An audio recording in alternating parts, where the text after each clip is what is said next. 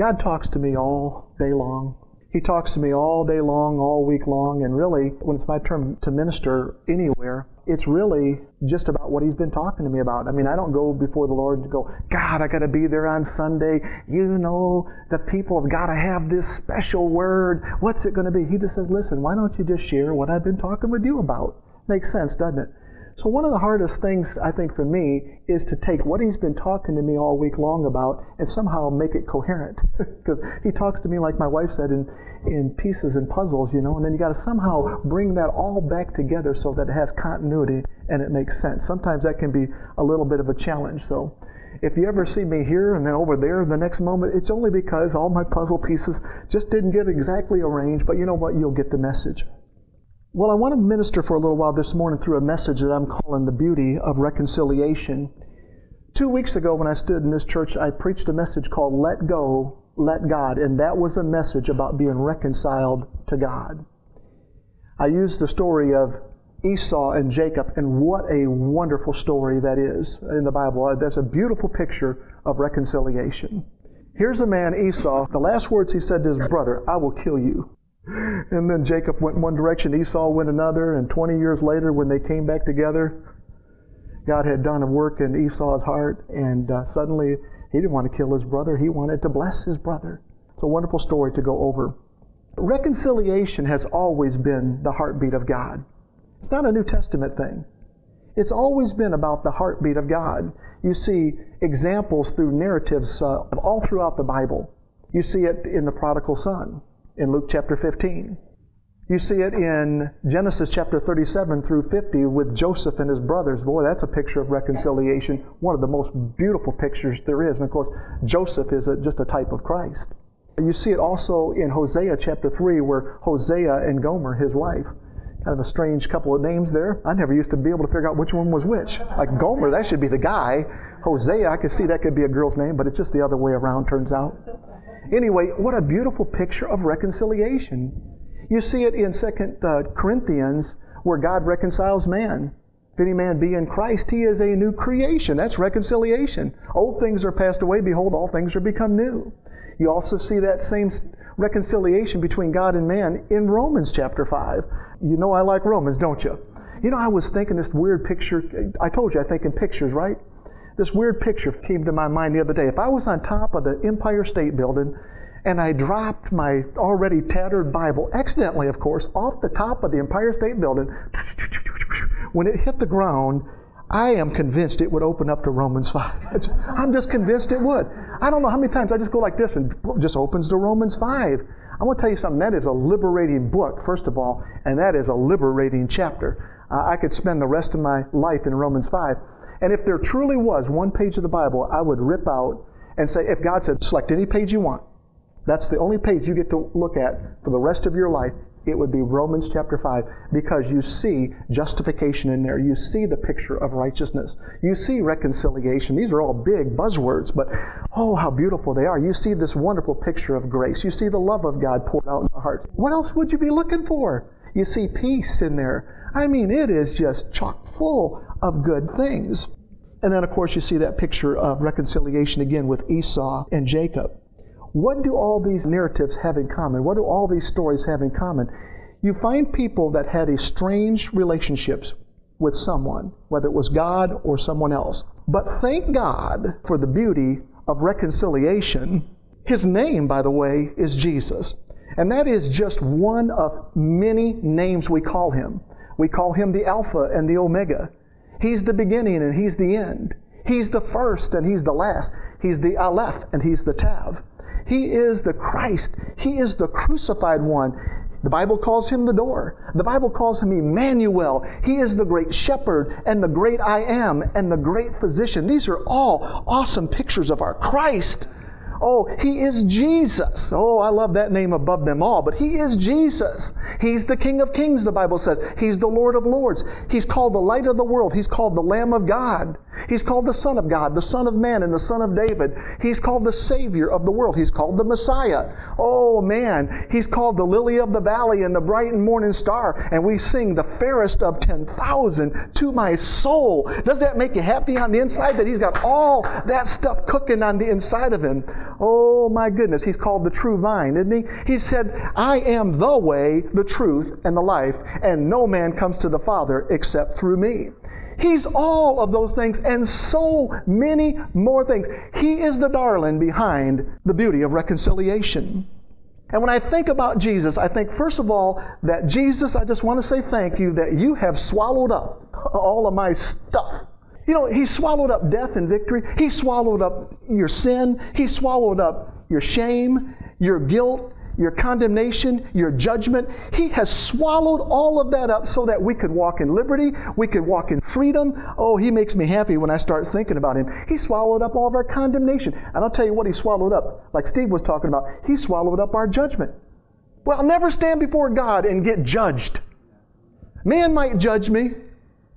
Somebody in my family might judge me, but God will never judge me. He will never judge me. Why, you say? Because He poured out all of His judgment on His Son. He doesn't have any judgment left to pour out on us. He poured it all out on Jesus.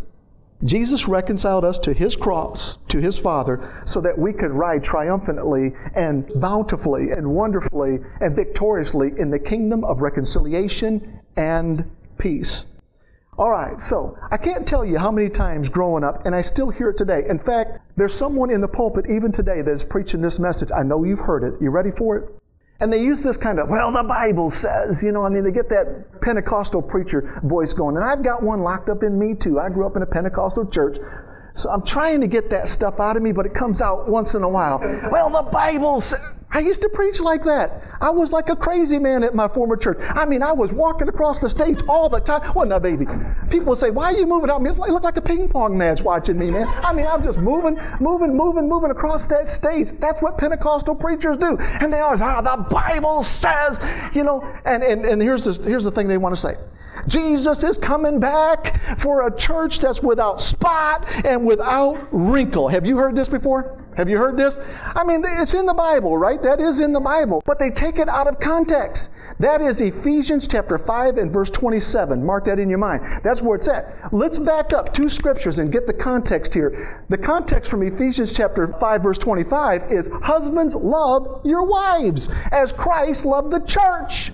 So the context is in love. Let me tell you something. Men, let me talk to you, okay? It's counterproductive to try to love your wife and tell her she's got spots and wrinkles. I'm just telling you, it doesn't work. It's counterproductive. And can you imagine Jesus said, Oh, I just love you so much. I died for you. I shed my blood. By the way, Mark, you've got a lot of spots you need to deal with. You've got a lot of wrinkles you need to, you've got some issues you need to deal with. No, he's not like that. The context is love. Let me just let you in on this revelation. It was through the shedding of Jesus' blood on the cross and through reconciliation that we got rid of the spots and the wrinkles. That's where they went to, friends. The blood.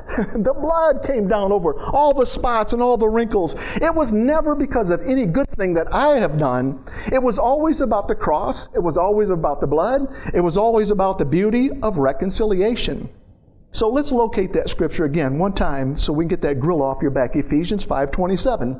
Here's the whole scripture. That he might present it what is the it? it's the bride. That he might present it to himself a glorious church, not having spot or wrinkle or any such thing, but that it should be holy and without blemish. What Jesus is really saying in this picture is that's the way I see you. That's the way I already see you. The scripture is the revelation of what he already sees and what he already knows you to be. Not what you're going to become one day, not what he wants you to be. It's the way he already sees you. He already sees you without spots and without wrinkles and without blemishes. Thank God. Amen. How is it that he sees us that way? I mean, that's the question. You, mean when, when I think the way I think sometimes and I respond the way I respond sometimes and I do some of the things I do, how is it that you can see me this way? Because he is the beauty of reconciliation. This reconciliation is much, much deeper than we know. In fact, what's happened in reconciliation, as I said two weeks ago, what Jesus did is he said, okay, listen, we got two choices here. I can look like you, or you can look like me. You say, well, Mark, he did look like us. Oh, he only looked like us in the flesh. He didn't look like us in the spirit when he came. He was different. And so, if you're going to reconcile, reconcile means to make two things look alike. Two things have got to say the same thing for reconciliation. So Jesus said, I can come and look like you, and I'll just do all the stuff you do and think the way you think. No, darling of heaven can't think that way. Or I'll tell you what, I'm going to do something called reconciliation. I'm going to reconcile you so that you look like me. That's a powerful thought, isn't it? So that when God looks at you, He sees me. He sees me first, the darling of heaven. In 1 Peter chapter 1, beginning at verse 13, we find these words. He says, Wherefore gird up the loins of your mind, be sober, and hope to the end for the grace. you knew that was coming, didn't you? For the grace that is to be brought unto you at the revelation of Jesus Christ. You see, when we get this revelation of Jesus Christ, when you really get the revelation of Jesus, you're going to get the revelation of His love because they're inseparable. You're going to get the revelation of His grace. You're going to get the revelation of His mercy. You're going to get the revelation of His goodness. You're going to get the revelation of His faithfulness. And above all, you're going to get the revelation of His Father. He come to talk about the Father. You just ask that woman beside the well. when he said, A day's coming, woman, when you no longer work. He said, It's always about the Father. It's about the Father. And so he says, Wherefore gird up the loins of your mind, be sober, and hope to the end for the grace to be brought to you. Anytime you bring something, you can see there's a gift involved here. He said, I'll tell you what, you're not going to have to earn it. What I'm going to do is I'm just going to bring it to you, okay? I'm going to bring this grace to you, okay? It's going to be brought to you. Oh man, verse 15. It says, But as he which hath called you is holy, so be holy in all manner of conversation. Because it is written, Be ye holy, for I am holy. Jesus did say, He said, he said Listen, be holy, for I am holy. You know, when we pray for people, I don't know how many times I've done this over the years, laid hand on somebody and said, Be healed. I'm not saying go out of here and try to make yourself be healed. I'm just saying be healed. There's a gift for healing. Be healed, be delivered, be saved, be made whole. So when Jesus said be holy, he's not saying, hey, Steve, would you go out and try to act holy? He's just saying, hey, be holy, be holy, be holy. And we become holy because of what he has done at the cross. I just feel such a strong anointing on what was just said right there.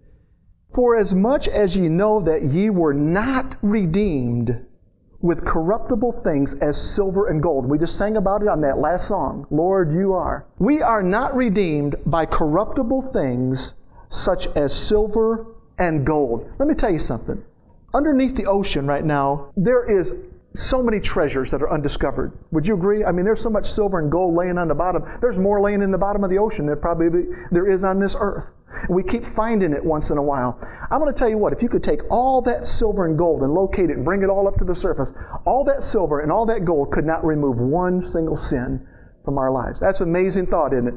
I mean, all those treasures that are down there couldn't remove one little lie that you told 10 years ago. That's an amazing thing. And he's saying right here, you were not redeemed with corruptible things like silver and gold from your vain conversation received by tradition from your fathers.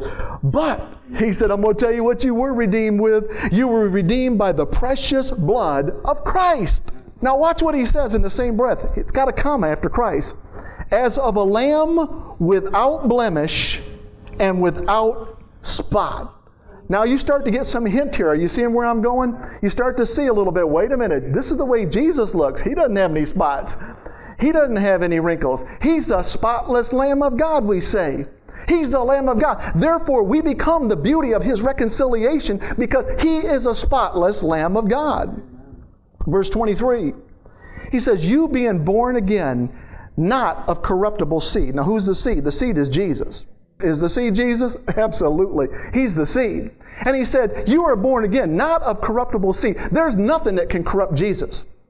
I mean, all the devils in hell can't corrupt him. They can't even get him to think bad. They can't corrupt him. And it says to you and me, you, me, us, we're all born of a incorruptible seed. Not of a corruptible seed, but of incorruptible. And then he says, by the word of God. Remember when I opened this morning, I held my Bible up and said, My Bible was falling apart, but my life is not. Okay? And really, it's because of the Word of God. Well, who is the Word of God? What is the Word of God? It's more than just the pages in your Bible, it's Jesus.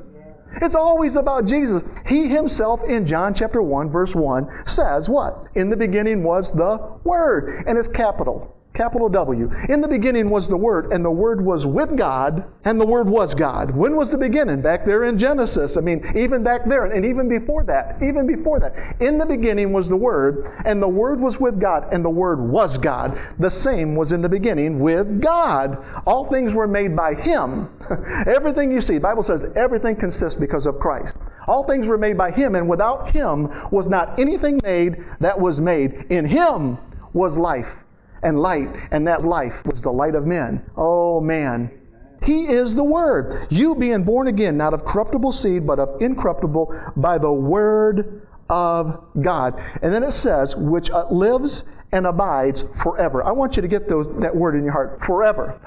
forever. He's not temporal. He's forever. The Word of God abides forever. All His promises are forever. You can stand on His promises. In Hebrews chapter 7, Beginning at verse 23, we find these words Now there have been many of priests since death prevented them from continuing in office. I find that a little humorous, actually. I mean that really got in the way? You died?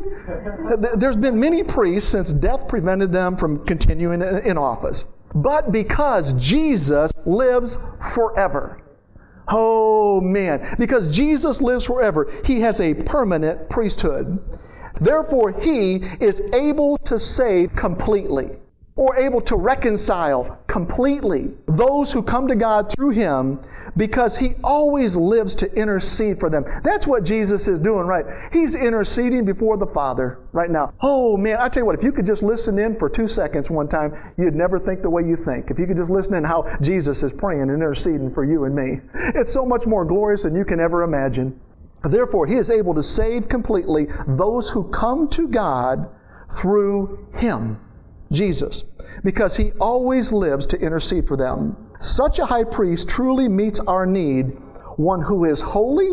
Watch how they're describing Jesus now, the attributes. One who is holy, blameless, pure. Could you just say without spot or wrinkle right there? Would that fit? It sure would set apart from sinners, exalted above the heavens, unlike the other high priests, he does not need to offer sacrifices day after day, first for his own sins and then for the sins of the people. He sacrificed for their sins once for all when he offered himself, for the law appoints as high priests men in all their weakness. That's what the law will do give you men in all their weakness. But the oath. What the oath? You know what an oath is? An oath is a promise. An oath is a covenant. It says, but the oath. Remember, we started in verse 23. But the oath which came after the law appointed the Son, capital S right here, appointed the Son who has been made perfect forever. Oh, my goodness. Let's look at the context of what he's talking about here. He's talking about covenant here, is what he's talking about. I started at verse 23, but let's go back to verse 22 and see what he's talking about. Because of this oath, Jesus has become the guarantor of a better covenant. You know what the guarantor is? He's the person that takes care of things when you default. When you don't live up to your end of the bargain. It's like a cosigner. If I cosign for somebody in here, I would hope you would make your payment on time. Okay, let's make the payment on time because if you don't, then I have to. Because I ain't ruining my good name. I'm not ruining my credit. So let's make the payments on time, okay? I'm not saying I want to co-sign for anybody because you know what I'm getting at, but I'm just saying, I'm using that as an example. I'm just saying, listen, he covers it. He's the guarantor. He's the one that guarantees us before the Father. He's saying, Father, I purchased him with my blood. He's the guarantor. Would you agree that the Lamb of God lives on the inside of you? And because he is without spot or wrinkle, because we just read that, no spots, no wrinkles, no blemishes, then I can have the confidence to say that's the way I look before him too. Because in 1 John chapter 4, verse 17, the Bible says, As he is, so are we in this world. So are we in this world. I don't have to wait till I get to heaven to be without spots and blemishes. He doesn't see them now. As he is, so am I in this world. Right now. Boy, that gets the gorilla off your back, doesn't it? See, this is what the message of grace does. It gets that monkey off your back. He sees me even when I mess up as spotless. Wrinkle free. It's not just wrinkle resistant, I'm wrinkle free. oh, man. Colossians chapter 1, verses 20 through 22. I want to give it to you, first of all, from the Living Bible. The Living Bible is not something I go to a lot, but it breaks it down into very plain street language, okay? Here's what it says It was through what his son did that God cleared a path. In other words, he reconciled us. It was through what his son did that God cleared a path for everything to come to him, all things in heaven and on earth. For Christ's death on the cross has made peace with God for all by his blood. Now, I highlighted a couple of things in my Bible when I saw that. It was through what his son did. I highlighted those four words. What his son did, not what I did. It was through what his son did that God reconciled me to him. My part in the reconciliation was just saying, Yes, Lord. That was it. I didn't do anything else. I just said, Yes, Lord. He called one night and I said, Yes, Lord. I got reconciled just like that. And it says that Christ's death on the cross had made peace with his Father for all by his blood. Not your blood, not even your sweat, not working for it, and definitely not your tears. You can cry buckets of tears until Jesus comes back, and I'll guarantee that won't make you right with Jesus. It's by his blood that we become right with him, it's by the cross that we become right with Jesus. Are you tracking with me? Isn't this good news?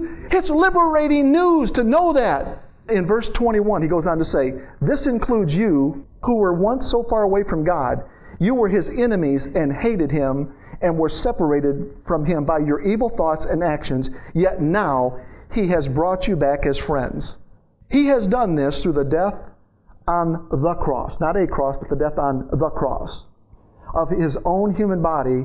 And now, as a result, Christ has brought you into the very presence of God, and you are standing there before him with nothing left against you. Nothing left that he could ever chide you for. The word chide means to scold.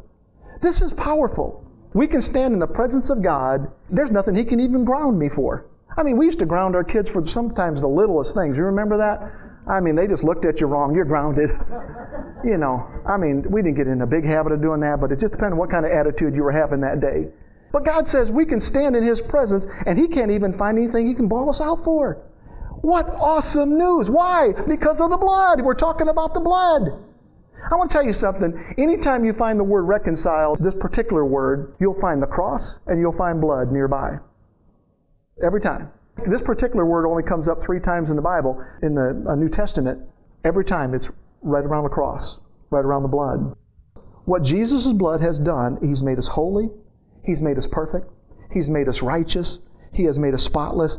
He has made us wrinkle free. He has taken away every single blemish because of His blood, that God cannot be mad at us. Now, the King James Version of that verse 22. In the body of His flesh through death, to present you holy and unblameable. That word unblameable, right there in the Greek, it actually means no spots, no wrinkles. I couldn't believe it when I opened it up and I said, well, I got to see what this word unblameable means. Are you kidding me? Without spot? and without wrinkle. Oh man, I got so excited in my study. I just started moving around and dancing around.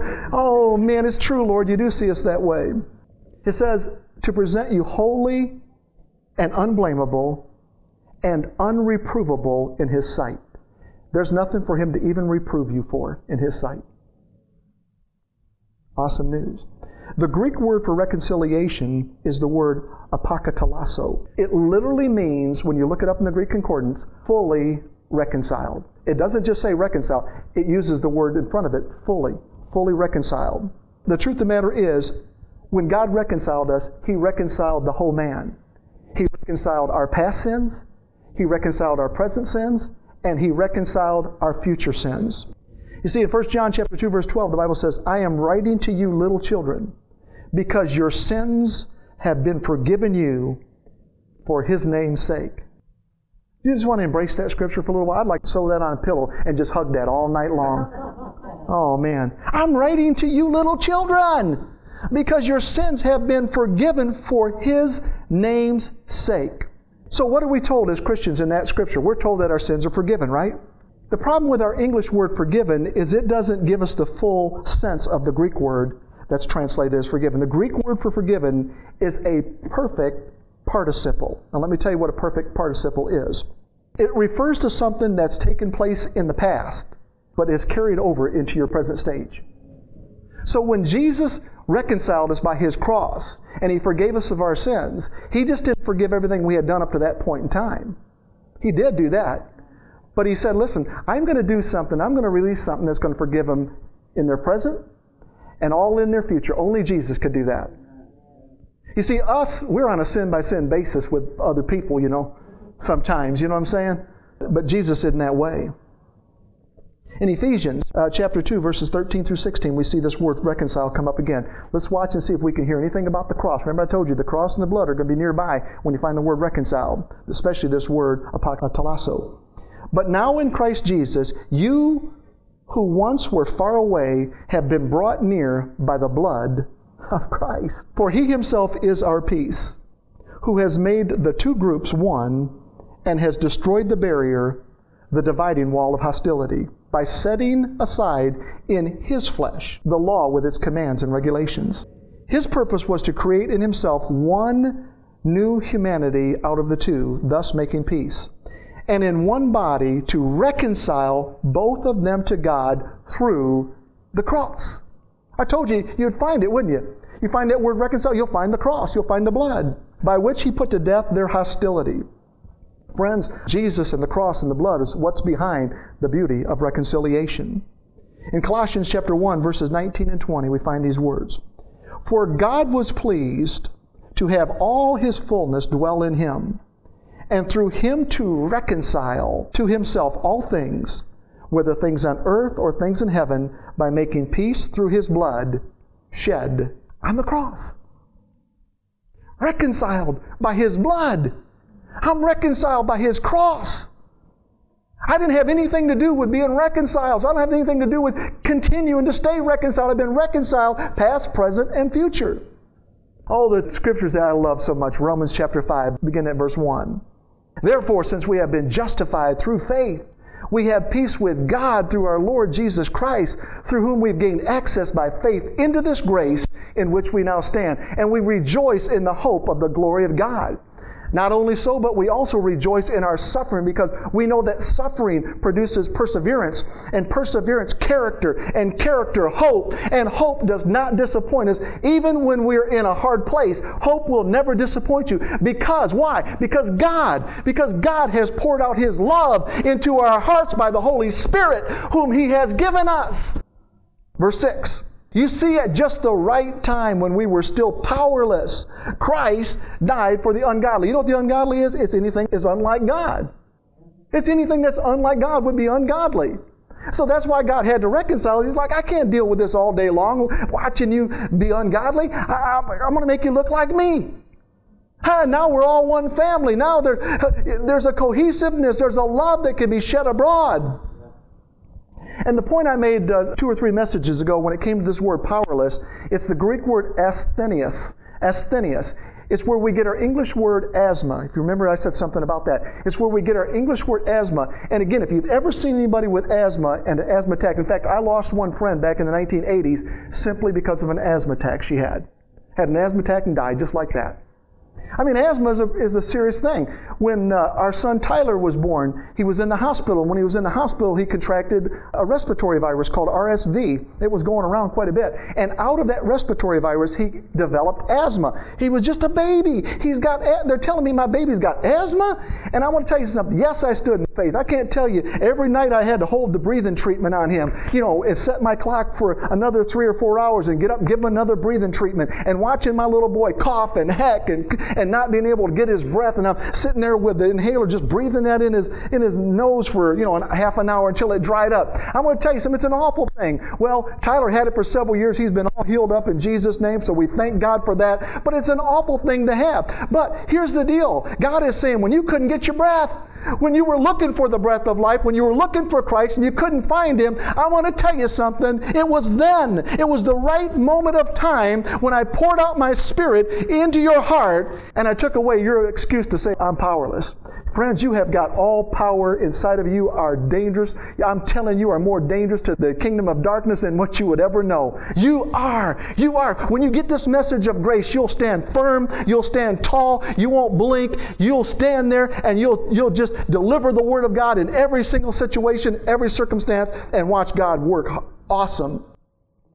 Powerless this state of being, this powerless state of being, does not only affect man physically, but it affects man morally. We're under a government that cannot reconcile the checkbook for this country. I don't want to get too deep in this thing, but you know what I'm saying, don't you? We're under a, government that can't reconcile in their own hearts. Now, exactly when can we terminate a life? Uh, can we do it at the moment of conception? Can we do it at nine months when they're coming out? They can't seem to reconcile in their heart. Listen, it's wrong. I'm telling you, it's wrong. It's wrong at any stage, at any age. But they can't, uh, they can't reconcile certain things because, in the absence of the revelation, first of all, that you have been reconciled, I'm going to tell you something the person is morally powerless. I looked online yesterday morning to look and see uh, the fresh numbers of our U.S. national debt. Well, let me tell you what our national debt is. It's 18 trillion, 154 billion, 370 million, 313,000, $186.68. That was as of early yesterday morning. And it's growing by $1.95 billion per day. Let me see if I can help you get a hold on how much money that is, okay? First of all, let's just say the government would balance their books where they wouldn't go deeper into debt every single day. So they were breaking even. And if I said, I will write you a check every day of the year, $1 million, just come by my house, pick it up, put it right in the U.S. Treasury. Balance that budget. $1 million. I want to ask you a question. How long do you think it would take to get out of debt? Would it take five years? Would it take 10 years? How about 100 years? How about 340 years? I am not kidding you. When I did the math on a calculator, I went, that can't be right. Listen, I love math. I don't make many mistakes when it comes to math.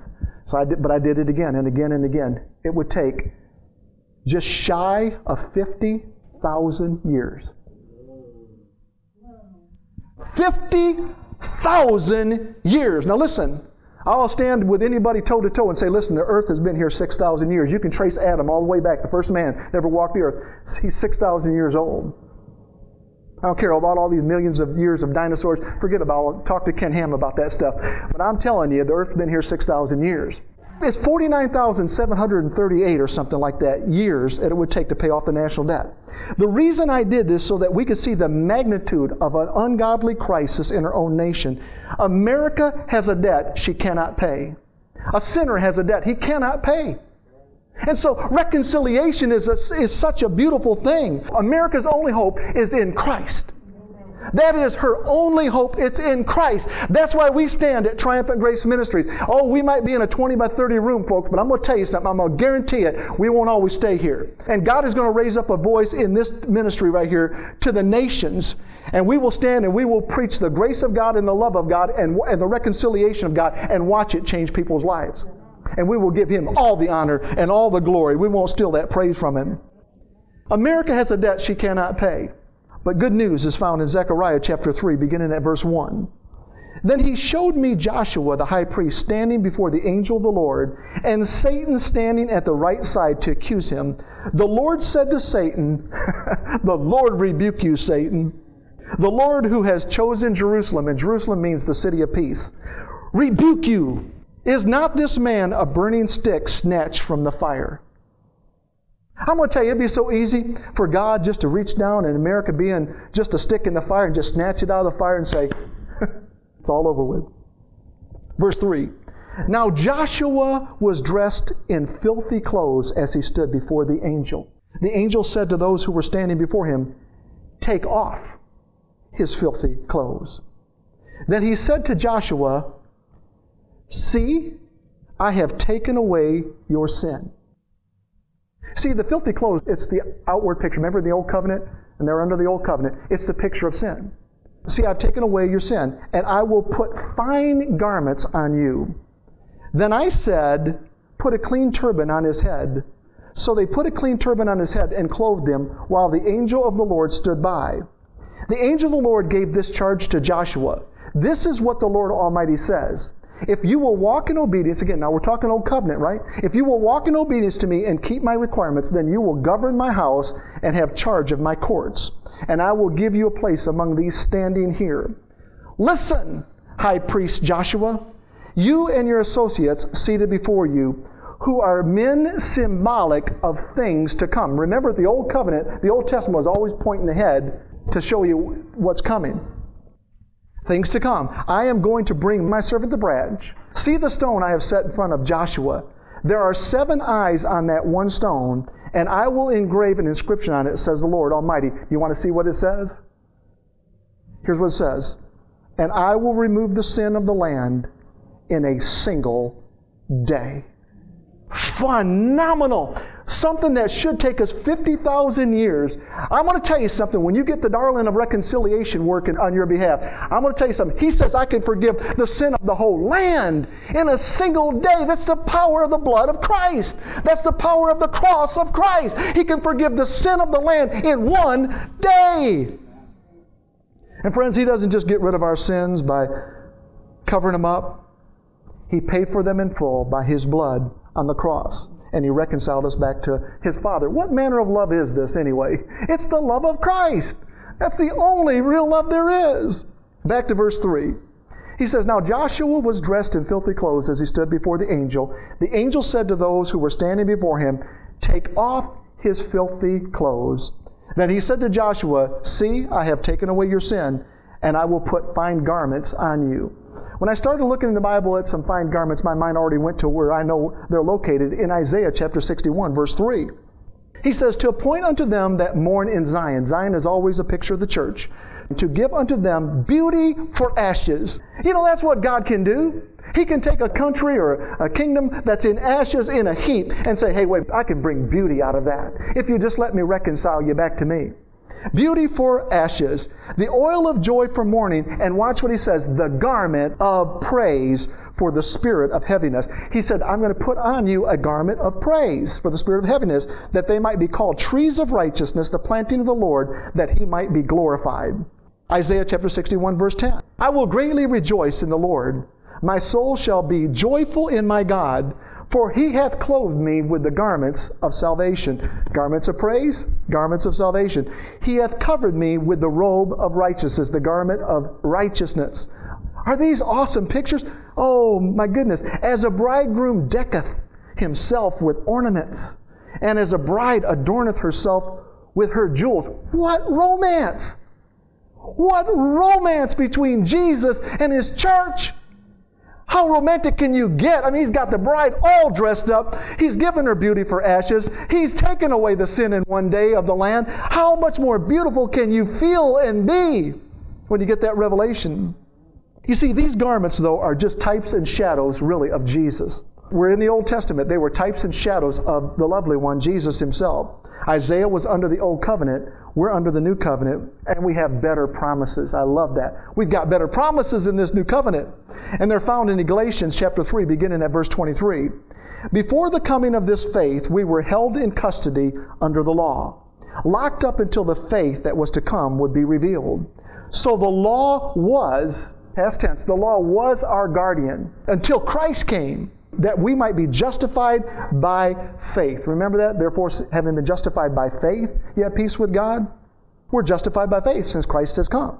Now that faith has come, we are no longer under the guardian. Oh, good news. We're no longer under that law. We're no longer under a performance based religion. We're no longer under that tutor. We're no longer under that taskmaster. And that's all the law was a taskmaster, a, a tutor. So in Christ Jesus, you are all children of God through faith. It's what the Word says. I'm just reading what the Word says. He says, You are children of God. You're children of God through faith. For all of you were baptized into Christ, and here's the part I really love. He said, When you've been baptized in Christ, you have clothed yourselves with Christ. We've clothed ourselves with Christ. It's no longer just the garment of praise and the garment of salvation and the garment of righteousness pointing ahead to Jesus. I'd just rather put Jesus on. How about you? I'd just rather put Him on. I still get salvation. I still get praise. I still get righteousness. But it's such a deeper meaning because now it's on the inside, working its way out. It's no longer just something hanging over my shoulders that I can put on and take off at will. It's in me permanently. He'll never leave me or never forsake me. It's no longer a shadow. We have the substance, and His name is Jesus. When I was looking at this last night in my study, the thought that popped in my head could I really satisfy my thirst with the shadow of an iced tea? And I'm like, no, that's ridiculous. And the second I said that, I had to get up and go make iced tea because it just made me thirsty.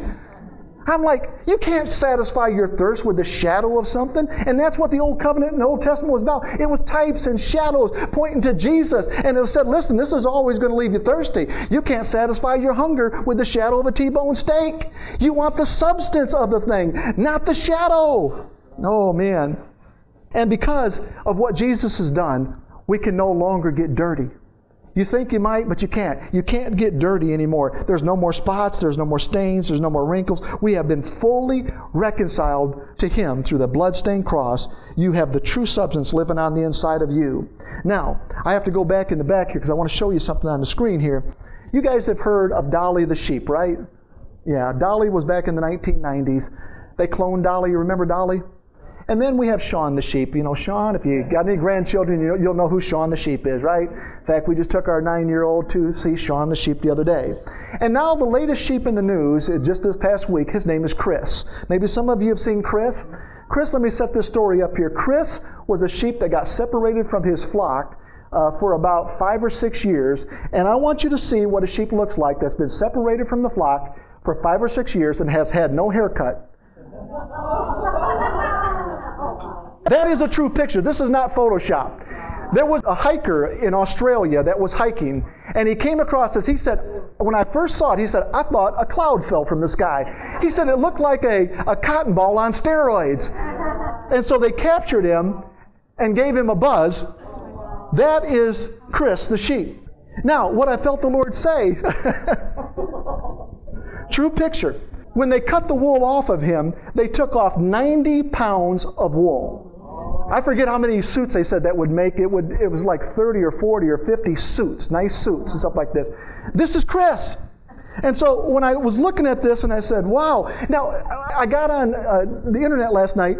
I thought, okay, I'm going to need to understand this a little deeper, God, because sheep in the wild don't usually fare for very long, right? And so I thought, Australia, do they have wolves? You can't find wolves in Australia. Do they have coyote? You can't find coyote. But they have something called dingoes.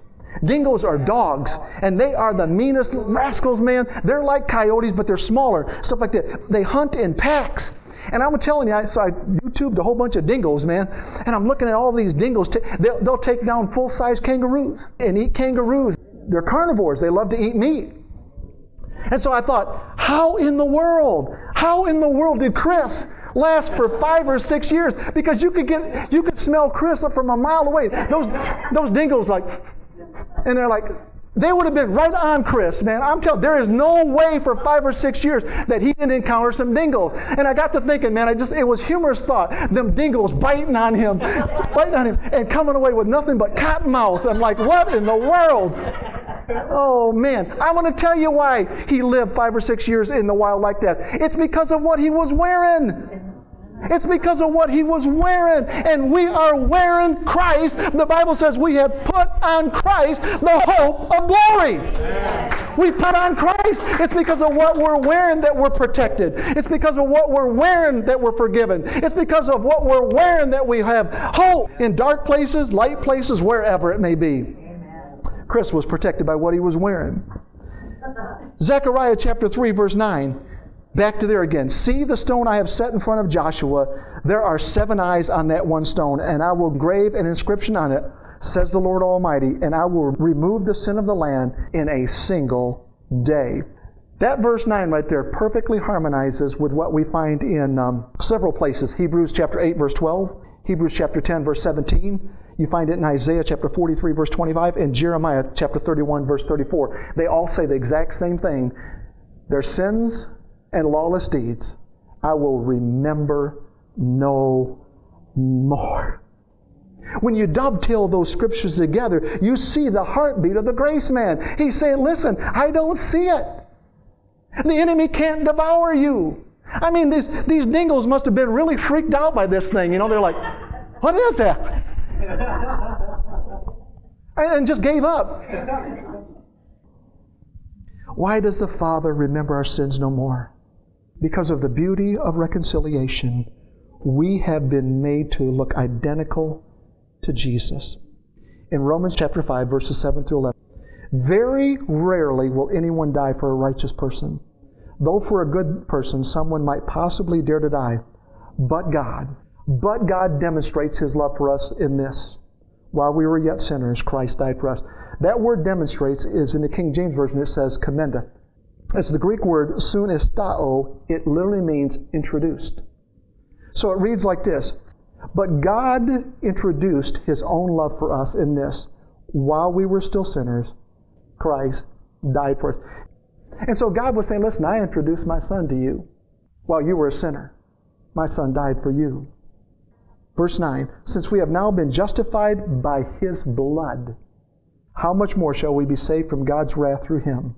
For if while we were God's enemies, we were reconciled to Him through the death of His Son, the cross, how much more, having been reconciled, shall we be saved through His life? Not your life, His life. Not only is this so, but we also boast in God through our Lord Jesus Christ, through whom we have now received reconciliation. In closing, the story I want to share with you is very personal to me. My mom and dad divorced at a very young age. My dad was a bad alcoholic and very abusive. My mom was single for a few years after that, and she went out and remarried, same kind of guy. Someone that was an alcoholic and very abusive. I always try to spare telling the stories of some of the things he did to our family because I don't want those images in your head. But let me kind of give you a flavor of just one thing. I do remember when we were at church, my stepdad walking in drunk and cussing the preacher out while he was preaching. I mean, he had some, some of the most foul language you'd ever heard. You kind of get an image of how much hatred and, and hurt and pain was in his heart? A lot.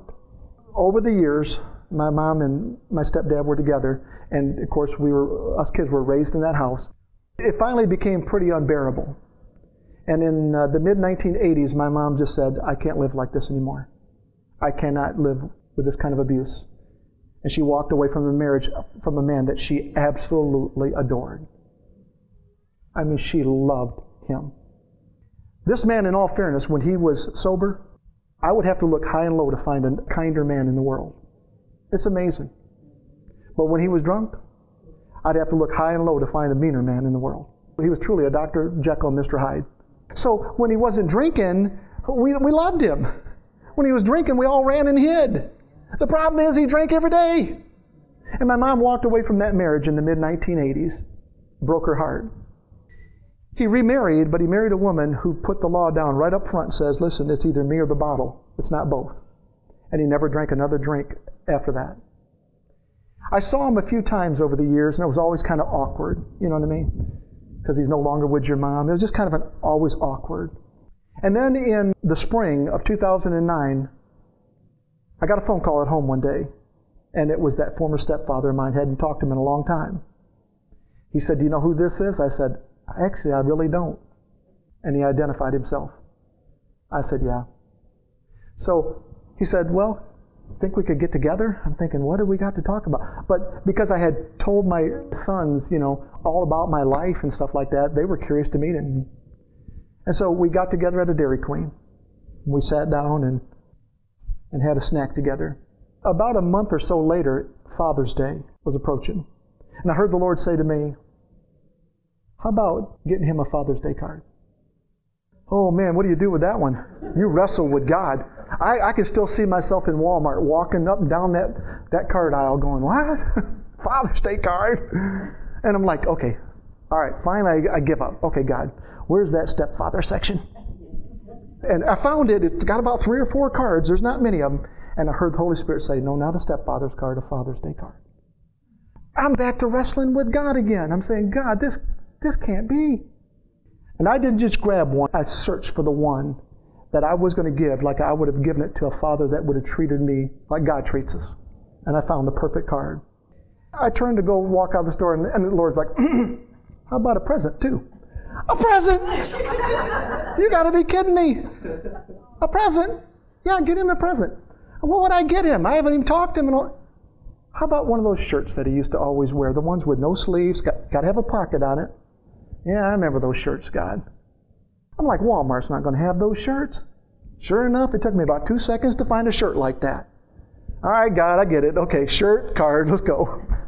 And I go out to the parking lot, and um, the Lord said, Why don't you fill that card out now for him? Okay. Pen right there. Okay, I get it. And I remember this long pause. How do you start this card? And I heard the Holy Spirit say, How about starting it with Dear Dad?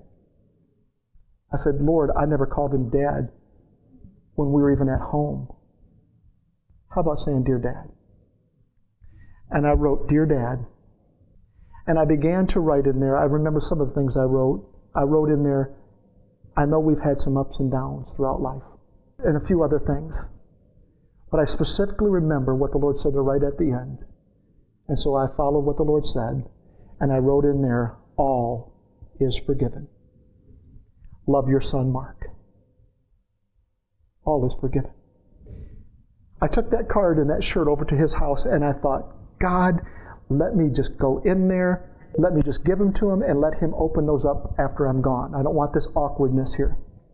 And I came in there, he was sitting at the dining room table, his wife was in the other room, and I gave him to him. Sure enough, he's opening that card. He looks at the card, he reads it. He reads the card, and then he reads what I wrote. He never said a word. He motioned to his wife in the living room like this Come here. And she came over and stood behind him, and he handed the card to her. And she looked at it, and she began to read it, and I was watching her, and tears began to flow. She closed the card, and she said, You do not know how long he has waited to hear those words. You don't even know. You can't imagine. When I left that day, I thought, God, I have no greater feeling in my entire life than what has just happened just now. It was about a year and a half later that he died. And I went to his funeral. And I watched his new family, who'd been his family for several years, come by his still body. I watched them weep. I watched them love one another. And I was standing there. The only other person with me from my family was my uncle, my mother's brother. And I stood there next to my uncle. And I said to him, My family had to pay an amazing price so that this family here could come to love a man the way they love him. And I heard the Holy Spirit say yesterday evening, my son had to pay an amazing price so that my family could come to know me and love me the way they love me. One of the greatest things I heard the minister say, I can't tell you anything he said other than one thing when he preached that service. He said, I got a call from my stepdad two weeks ago. He said, I was in my study. He said, I answered the phone, and he said, I want you to know but that my name is in the book. He said, What? He said, My name is in the book. What, what you, who is this? Who, what are you talking about? And he told him who he was. And he says, My name is written in the Lamb's book of life. I can't tell you what that did for me at, at that service when I heard that. And I felt the Holy Spirit say sometime after, say, Son, you remember the card? You remember the gift? Do you remember the words? That was all preparation so that he could see listen, if someone in the natural can forgive him, maybe just someone in heaven can forgive him as well. Friends, that, that is the beauty of reconciliation. Amen. Father, we just bless you and thank you for great grace and, and this message of reconciliation. We have been made to look like Jesus. We have been made to look like Him in all of His fullness and all of His glory. It's impossible for you to ever be mad at us. And Father, because of that liberating truth, we can stand everywhere we go with a message of God loves you. Jesus loves you. Jesus shed His blood for you. And Father, we just thank you that even now you are drawing those people that have hard hearts, people that think they've crossed the line too far in life. You're telling them that they can be reconciled. In fact, they already have. They just have to receive the forgiveness and walk in the, in the grace that you are extending to them. Father, I bless your people and thank you for this word. I have stood here and I have preached it exactly the way you gave it to me this week. And I leave the results up to you in Jesus' name. Amen.